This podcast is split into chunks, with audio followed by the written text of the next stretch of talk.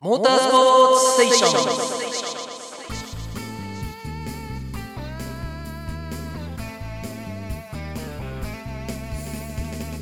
8回大会となる1985年。前年からファクトリー活動を開始したヤマハが優勝を狙い5バルブエンジン FZR750 で参戦。それも83年スペンサーとの激闘に敗れワールドグランプリを引退していたキング・ケニーと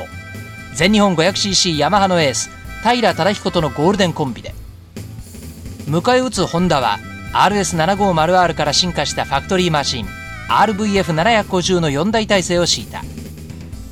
森脇は全日本 TTF1 初代チャンピオンとなった八代と B 級チャンピオンの宮城のコンビ。吉村はこれで8代を引退するクロスビーと8年後の1993年ワールドグランプリでチャンピオンを取ることになる。これが国際舞台へのデビューとなる若きケビン・シュワンツのコンビをそれぞれエースチームにおいて参戦。予選のポールポジション争いは見ものだった。ホンダのワールドグランプリで次のエースを狙うガードナーにとってヤマハのロバーツを超えておかなければならない。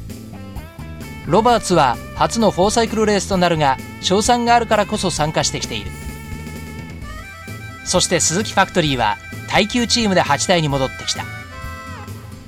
水冷エンジンのファクトリー勢に対し空冷 CBX750 のエンジンを搭載した森脇 0X7 に乗る八代は前年惜しくも予選2位となっているだけに熱だれによるパワーダウンというハンディを背負いながらも闘志を見せている。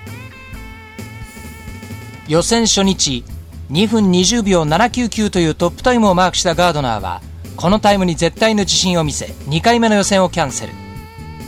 一方ロバーツは初めての鈴鹿初めてのフォーサイクル FZR にも慣れた予選2日目に TTF1 のコースレコードを塗り替える。2分19秒956でガードナーを慌てさせたが時すでに遅し。ロバーツがキングの貫禄を見せポールポジションを獲得。八代が見事なマシンコントロールを見せガードナーに次ぐ予選3位を獲得した。15万6000人の大観衆が見守る中ホンダとヤマハの対決となった第8回大会はスタート。ポールポジションのロバーツはエンジンがかからずほぼ最後尾スタートとなってしまった。予選4位からスタートのコードレーがトップを奪ったが4周目にはガードナーがトップに。6周目に八代が電気系トラブルでピットインし交代。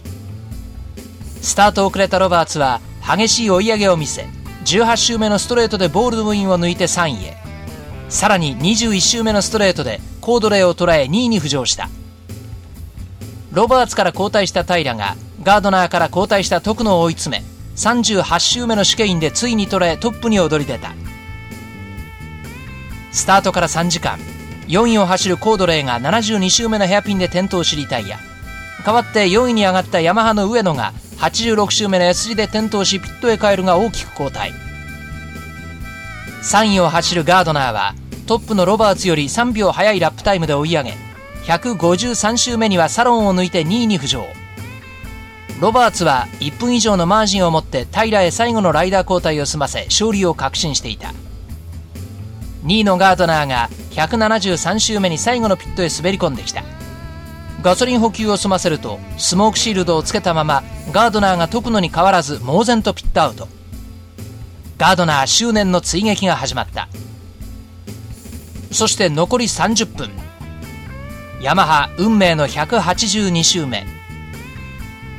会長に帰ってくると誰もが信じたストレートへ。平がゆっくりと惰性で戻ってきてストップ。